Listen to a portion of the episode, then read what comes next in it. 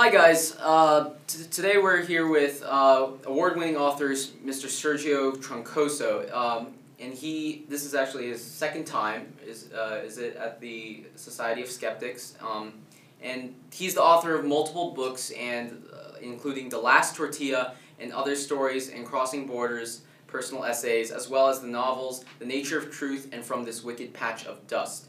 His work has also appeared in many, uh, uh, in New Letters, Yale Review, Michigan Quarterly Review, Texas Monthly, Dallas Morning News Review, uh, Literature and Arts of the Americas, and Newsday. And one of his most prominent works is a short story collection called A Peculiar Kind of Immigrant Son. And the concept, and he explores the sort of concept of the immigrant outsider.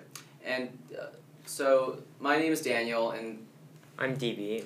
And so, and today we're just a little, we just want to talk about like what got you into writing um, in the first place? Well, I mean, I I um, I always loved writing. When I was your age, um, in high school, I was a, in fact a um, high school reporter, and so I loved, and I became editor of my high school newspaper, and and I really started getting into writing more professionally when I went to um, when I went to school as a, in college and in graduate school.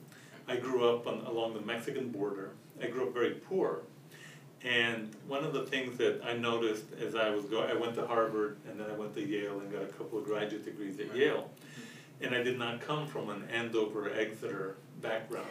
Um, it was a very different background, but what always bothered me was I did not see the stories of the border, for example, in uh, libraries and bookstores, and so I wanted to write the stories of my family. I wanted to write the stories of the places that I knew in El Paso and Isleta, and uh, and so that's kind of what got me into writing. Also, my grandmother was a great uh, oral storyteller, yeah. and um, and so I just listening to her stories was really uh, what what started getting me into storytelling, and then that later morphed into writing. Right.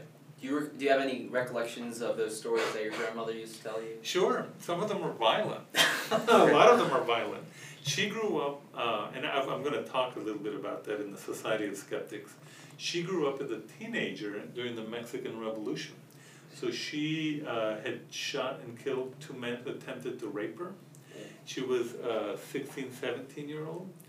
And, um, and so she, that was her, you know, she would talk about her little ranch in Mexico where Francisco Villa would come in. There was a revolution going on, and the revolutionists would take over the town, take over the, the banks, uh, take over the men, conscript young men and force them to go in the, in the army in one faction or another, and take over the women if, right. if they allowed themselves to. So, um, these stories were kind of violent and exciting, and of course, as a kid, I loved them. Um, they were real. She was also, you know, she would stay for hours smoking her cigarette and drinking her coffee and telling these great stories about her life. And they were true. That's yeah. the best part about it. It wasn't a superhero, you know, with a mask on or who could throw a spider web at you. Yeah. It was this woman who was amazing. And she was my grandmother and had survived this, this difficult period in, in, in Mexico. And, um, and she was a great oral storyteller. So, so I think that's, that's the kind of stuff that I would hear from her uh, as, a, as a kid. Yeah. I think some of the, like, these great stories are always embedded in the truth, and it's really good to pass that on. And like um, your, your book, um, A Peculiar Kind of Immigrant Son, is sort of all about you growing up as... Um, Uh, in you know um, your story. Uh, could you give us a brief synopsis for our listeners sure. who aren't like uh, so familiar with your work? Sure. So it's it's a collection of thirteen stories, and they've appeared. About half of them have been published before, and they're all linked stories. Mm-hmm. So one character that appears, for example, in the first story, a guy named David Calderon, for example, will appear in the next story from a different angle. And so, so the reader will think, oh, I think I know this character from reading that first story, but then you read the next story, and it's a very different, it's the same character, but in a different situation, and you'll see, wait a minute, I thought he was a good guy over here, yeah. but maybe he's not, or maybe there's a, another um, angle to him. And so I, I'm really influenced by a philosopher, I don't know if you've read him, uh, Nietzsche, Frederick ah, Nietzsche. Yeah. Uh, he's heavily into perspectivism, mm. and it just really means that it, we're all many different selves. You know, I am the self that grew up poor along the Mexican border. I'm also the guy who now teaches at Yale creative writing. I'm also a husband. I'm also a, a father of two boys about your age. And so yeah. we all have different selves within us. And, and my playing with these uh, stories and these characters appearing and reappearing in these different stories is to really challenge the reader to think about the biases that they themselves bring when they're reading a particular story. Because right. when you read a story, you'll, you'll, some, some people say, oh, yeah. I'm going to like this guy, or I'm yeah. going to like this woman, or this female character. And so one of the things that I, as a storyteller, am always interested in is the software that the reader, him or herself, brings to any work. You know, and the software meaning the biases, either for or against particular characters, particular stories. And, and so in this collection, they're all about immigrants. It's all about different kinds of immigrants, and immigrants going beyond the border, going beyond Texas and California, but going into Connecticut, going into New York, going into Massachusetts, and trying to find their way. And some of the immigrants succeed, and some of the immigrants fail, but it also gives you a different angle of who you think the immigrant is. Mm-hmm. Like they appear in one story and then in another story, the same person, the same character, but appear from a very different light. Right. Or even from, from someone else's point of view. Like right. if I asked uh, Divi, mm-hmm. you know, who you were, and then I asked you who you were, mm-hmm. you might give me very different yeah, responses. And so this is in many ways doing that same thing, but through storytelling. Right, yeah, there's absolutely, like, you come in with this bias or predisposition of, like, be based on your own experiences. Exactly. Yeah. So, um, my grandfather was a teenager during the Korean War, uh-huh. so he also suffered, like, a lot of hardship and a lot of, like, struggle. So, like, when I would ever talk to him about it, he would be kind of reluctant to bring it up because he, I feel like in some ways, judge feels like I would judge him for what he's had to do or what he's had to experience. So do you find that as a challenge when you write about the perspective of other immigrants because you feel that other people will judge these immigrants in such a bad light that their bias will not leave them but will actually fester more? Well, I, I would, in my mind, writing, you want to write, because uh, even if you're writing fiction, you should be writing a true character, somebody that, that resonates with the reader, that is not Um, you know, that is not uh, fanciful. So I, I think it's it's actually better to write something true, because one of my things that I have always said in many places, and you'll hear, hear me say it when I talk to the audience tonight, is that even though, you, let's say your grandfather went through hardships, and so mm-hmm. did I, so did my parents, mm-hmm. seeing what happened to them and seeing how they survived actually helps you survive in difficult situations today. Right. So if you judge your grandfather because, you know, he did something awful or he, he, he was very poor, and I, you know, my first job, for example, mm-hmm. was carrying live chickens from trucks. Mm-hmm. Um, and, you know, we did not have electricity when we started. But one of the things it does mm-hmm. when you grow up with hardship, it gives you grit. You want to know how to succeed at Harvard and Yale? It's that. It's having toughness. It's having grit. And my kids, for example, uh, went to Collegiate. You know Collegiate? Collegiate is very similar to Blair Academy. It's actually the oldest prep school in New York City. And my kids, because the parents did very well, right. um, you know, went, went there. And I tell my, my kids, I said, you guys are too soft. Yeah. You do not know what it is to work.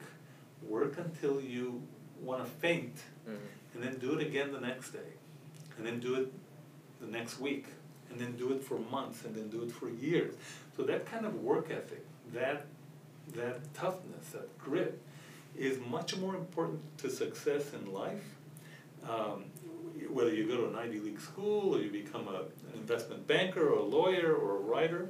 And so the toughness and the difficult stuff your grandfather went mm-hmm. to, and then my grandmother went to, is, is actually a good lesson that if, if, if a reader, and a young reader especially like yourself, right. is, is reading this story, instead of castigating them, saying, oh, you know, this poor mm. sucker didn't have any electricity and was carrying chickens. If the storytelling is done right, you'll see a good lesson learned from right. that toughness, from that grit, from that challenge mm. that your grandfather faced, or that I faced, or that my grandmother faced and overcame. Mm-hmm. Because yeah. everyone has those challenges. And when you're young, you assume you'll always be in a nice place and the United States will always be growing and happy. But wait till there's the next depression.